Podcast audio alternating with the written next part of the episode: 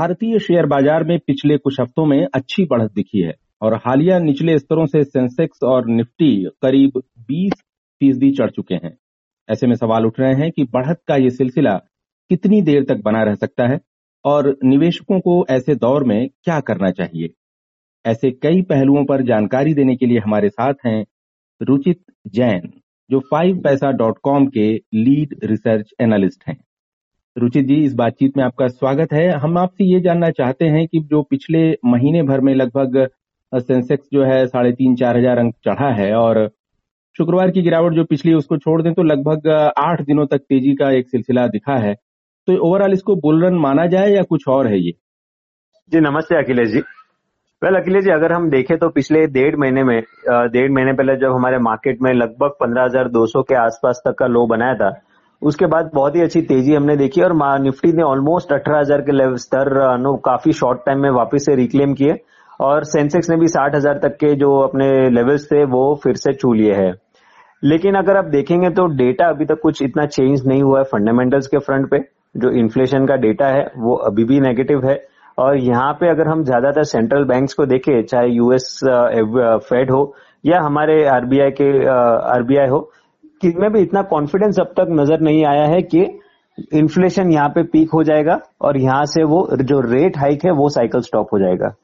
तो जब तक फंडामेंटल्स कंप्लीटली चेंज नहीं हो जाते या एटलीस्ट नो यहाँ पे कुछ पहले सिग्निफिकेंट पहले सिग्निफिकेंस नहीं मिलता या पहले कोई यहाँ पे टर्निंग पॉइंट्स नहीं मिलता है इन्फ्लेशन कूल ऑफ़ होने के, तब तक हमारे मार्केट एज पे रहेगा और ये वोलेटिलिटी मार्केट में कंटिन्यू रहेगा।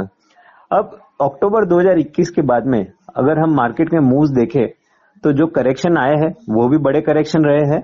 और जो जब भी अपमूव आ रहे हैं, यानी कि जब प्राइस में बढ़ोतरी हो रही है तो वो भी बड़े बढ़ोतरी भी ज़्यादा पॉइंट्स में हो रही है। तो आई थिंक यही बढ़ोतरी हमने रिसेंटली देखी है, पंद्रह दो सौ से लेकर अठारह हज़ार। अब अगर टेक्निकल एनालिसिस में इसमें जोड़ता हूँ तो टेक्निकल एनालिसिस के हिसाब से जो मोमेंटम रीडिंग्स होते हैं, वो अब काफ़ी ओवरबॉड जोन में आ चुके हैं। तो ओवरबॉड जोन में जब मोमेंटम रीडिंग्स होता है तो यूजुअली एक वापस से कूल ऑफ़ आना काफ़ी ज़रूरी होता है। तो हम फ़िलहाल इसको एज अ बुल रन नहीं देख रहे हैं।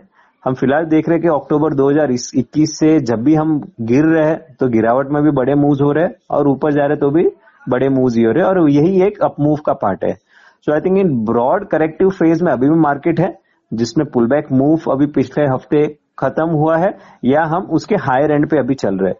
तो यहाँ से अगर मार्केट और ऊपर फिर से जाता भी है आने वाले हफ़्ते में तो हमें लग रहा है कि अपसाइड लिमिटेड रहेगा और मार्केट फिर से आने वाले कुछ हफ्तों में आपको निचले स्तरों पे खरीदारी करने का मौका देगा।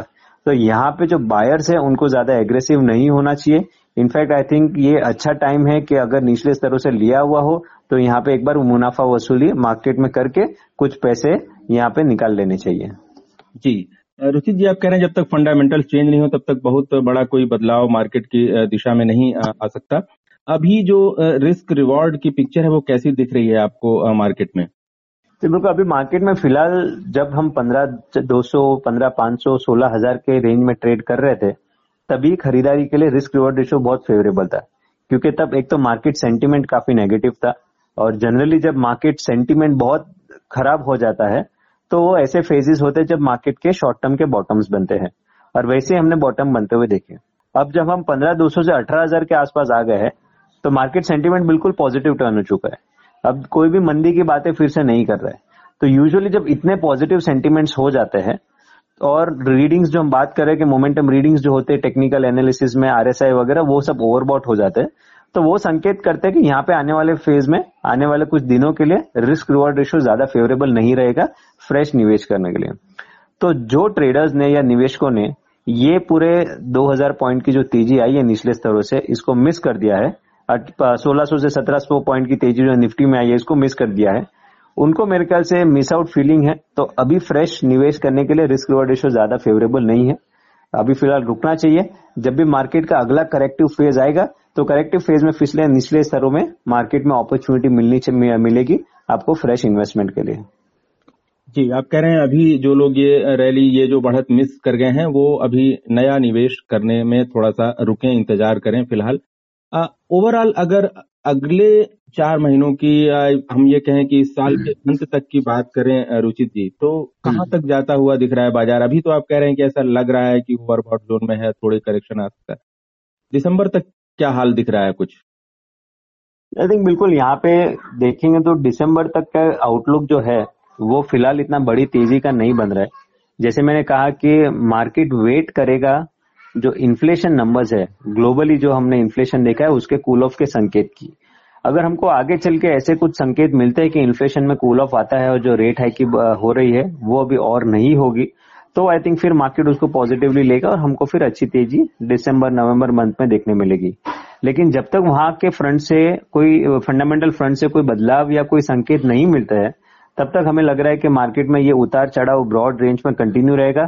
हम जब भी अठारह हज़ार के आसपास आएँगे वहाँ पे प्रॉफिट बुकिंग करेंगे और नीचे सोलह हज़ार के आसपास आएँगे तो वहाँ पे हमको बाइंग इंटरेस्ट नज़र आएगा। तो ब्रॉडली फ़िलहाल तो लग रहा है कि हम आने वाले दो तीन महीने में इसी बड़ी रेंज के अंदर कंसोलिडेट करते रहेंगे। आपको मार्केट में वॉलेटिलिटी दोनों ही साइड बड़ी मूव जो दिख रही है, वो और भी कंटिन्यू रहेगी।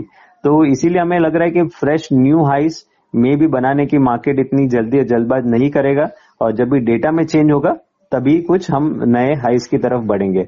जब तक डेटा में बदलाव नहीं है तो अठारह हज़ार के आसपास रेजिस्टेंस बना रहेगा। जी, आप कह रहे हैं कि अभी आम निवेशक के लिहाज से बात करें तो आप कह रहे हैं कि अभी नई खरीदारी करने से बचना चाहिए। लेकिन आगे आप कह रहे हैं कि इस तरह के मौके आ सकते हैं करेक्शन आएगा तो। तो उस वक्त के लिए कैसी तैयारी रखें? किन सेक्टरों पर निगाह अभी बनाए रखनी चाहिए? आप क्या सलाह दे रहे हैं? जी, बिल्कुल। तो इसमें, अखिलेश जी, दो तीन चीज़ें हैं जो ट्रेडर्स को खासकर ध्यान में रखनी चाहिए। एक तो सबसे पहला होगा कि जो हमने बात की कि इन्फ्लेशन के जो नंबर्स है, वो मार्केट कभी कभी क्या करता है कि फंडामेंटल चेंज होने के पहले ही मूव दे देता है। बट लेकिन इनिशियल संकेत मार्केट को चाहिए रहते हैं, ये जानने के लिए कि आगे चल के वो इन्फ्लेशन कूल ऑफ़ होना चाहिए। वो संकेत अब तक नहीं है तो उसके ऊपर जो भी इन्फ्लेशन के फिगर्स आते हैं महीने दर महीने, उस पर मार्केट को मार्केट पार्टिसिपेंट्स को ध्यान रखना चाहिए। दूसरा चीज़ होगा डॉलर इंडेक्स। हमने रिसेंटली पिछले कुछ महीनों में डॉलर इंडेक्स में काफ़ी बड़ी तेज़ी देखी है और जब डॉलर इंडेक्स में तेज़ी होती है तो वो यूजुअली हमारे जैसे इमर्जिंग मार्केट्स के लिए इतना पॉजिटिव नहीं रहता है क्योंकि हम उससे इन्वर्सली कोरिलेटेड होते हैं। अब डॉलर इंडेक्स में पिछले कुछ दिनों में थोड़ी सी गिरावट हमने देखी 108 से लेके 105 तक आया, लेकिन अब फिर से वो बढ़ोतरी की तरफ़ बढ़ चुका है। तो अगर ये डॉलर इंडेक्स में जब तक तेज़ी नहीं थम जाती है तब तक वो इमर्जिंग मार्केट्स को ज़्यादा ऊपर के लेवल्स देखने में नहीं मिलेंगे और आई थिंक ये एक मेजर फैक्टर रहेगा ध्यान रखने के लिए। तो एक तो इन्फ्लेशन के नंबर्स जैसे मैंने कहा, वो ट्रैक करने चाहिए ट्रेडर्स निवेशकों को। दूसरा डॉलर इंडेक्स के ऊपर ध्यान रहना चाहिए।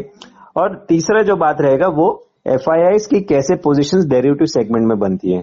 क्योंकि हमने पिछले कुछ महीनों में हम देख रहे हैं एफ़ कैश मार्केट में हमने काफ़ी सेलिंग देखी। अक्टूबर महीने या उसके पहले से ही लास्ट छह महीने में बहुत बिकवाली उन्होंने की और लास्ट एक महीने से उन्होंने कैश मार्केट में खरीदारी की है।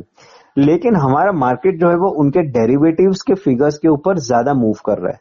जैसे अगर आप इंडेक्स फ्यूचर्स में उनकी पोजीशंस देखेंगे तो जब भी वो इंडेक्स फ्यूचर्स में अच्छी खरीदारी कर रहे हैं या वहाँ पे शॉर्ट पोर्शन नहीं बढ़े तो हमारे मार्केट में ये बढ़ोतरी या पुल बैक मूव आ रही है। लेकिन जब जब लास्ट छह महीने में जब भी उन्होंने इंडेक्स के फ्यूचर्स में शॉर्ट पोजिशन बनानी शुरू की है, तब तक हमारे मार्केट में वहाँ पे बहुत बड़ी गिरावट नज़र आई है। तो अगर उनके आंकड़े अगर पिछले कुछ एक डेढ़ महीने के देखे तो अप्रैल, मई, जून महीने में वो कंटिन्यूस शॉर्ट बना रहे थे, जिसके कारण हमारे मार्केट में फॉर इतनी सेलिंग देखी गई। जुलाई महीने में उन्होंने काफ़ी शॉर्ट कवरिंग की। जिसके कारण हमने इनिशियली जुलाई में एक पुल बैक मूव देखा और अगस्त महीने में, अब तक ये जो अगस्त सीरीज़ चल रही है, अगस्त सीरीज़ में अब तक उन्होंने देखेगा तो अच्छे, थोड़े बहुत लॉन्ग पोजिशन बनाए थे, जिसके कारण हमारे मार्केट नहीं गिर रहे थे और हमने अब मार्केट में भी एक पुल बैक मूव देखा। अब पिछले दो ट्रेडिंग सेशन का देखे, अगर आप पिछले दो ट्रेडिंग सेशन से देखें तो वो अपनी जो लॉन्ग पोजिशन थे, वो अनवाइंड की है और उन्होंने थोड़ी शॉर्ट पोजिशन भी बनानी शुरू की है। तो क्योंकि हमारा मार्केट छोटी अवधि में एफ़ की जो डेरिवेटिव्स के फिगर्स होते हैं एफ़ की जो डेरिवेटिव्स के पोजिशन होते हैं, उसके ऊपर काफ़ी मूवमेंट करता है। तो हमें लग रहा है कि अगर यहाँ पे एफ़ फिर से शॉर्ट पोजिशन डेरिवेटिव्स के मार्केट में बनाना शुरू कर दे तो वो हमारे मार्केट के ऊपर प्रेशर डाल सकता है। तो आई थिंक ये तीन चीज़ें, जैसे मैंने कहा कि इन्फ्लेशन के फिगर्स डॉलर इंडेक्स और एफ़ की पोजिशन ये तीनों चीज़ों के ऊपर निवेशकों को कंटिन्यूस नज़र रखनी होगी और उनको ट्रैक करना होगा, जिससे आपको मार्केट का आगे का डायरेक्शन पता चलेगा। और इन्फ्लेशन अगर कम होने लगता है डॉलर इंडेक्स में अगर टॉप बन के वहाँ पे गिरावट की शुरुआत होती है और अगर एफ़ की खरीदारी होती है तो आई थिंक ये सब मिलके अगर संकेत देंगे कि हमारे मार्केट में वेदर ये जो तेज़ी अभी आई है, वो और बड़ी तेज़ी नए हाइज की तरफ़ लेके जाएगी कि नहीं। बट फ़िलहाल वो संकेत नहीं है, इसीलिए हम नए हाइज इमीडिएटली एक्सपेक्ट नहीं कर रहे लेकिन यस ये जो चीज़ें हैं, इनके ऊपर निवेशकों को कंटिन्यूस आने वाले तीन चार महीने में ध्यान रखना चाहिए। सुचित जी आपने बाज़ार की दिशा के बारे में बहुत अच्छी और विस्तार से जानकारी दी। धन्यवाद आपका।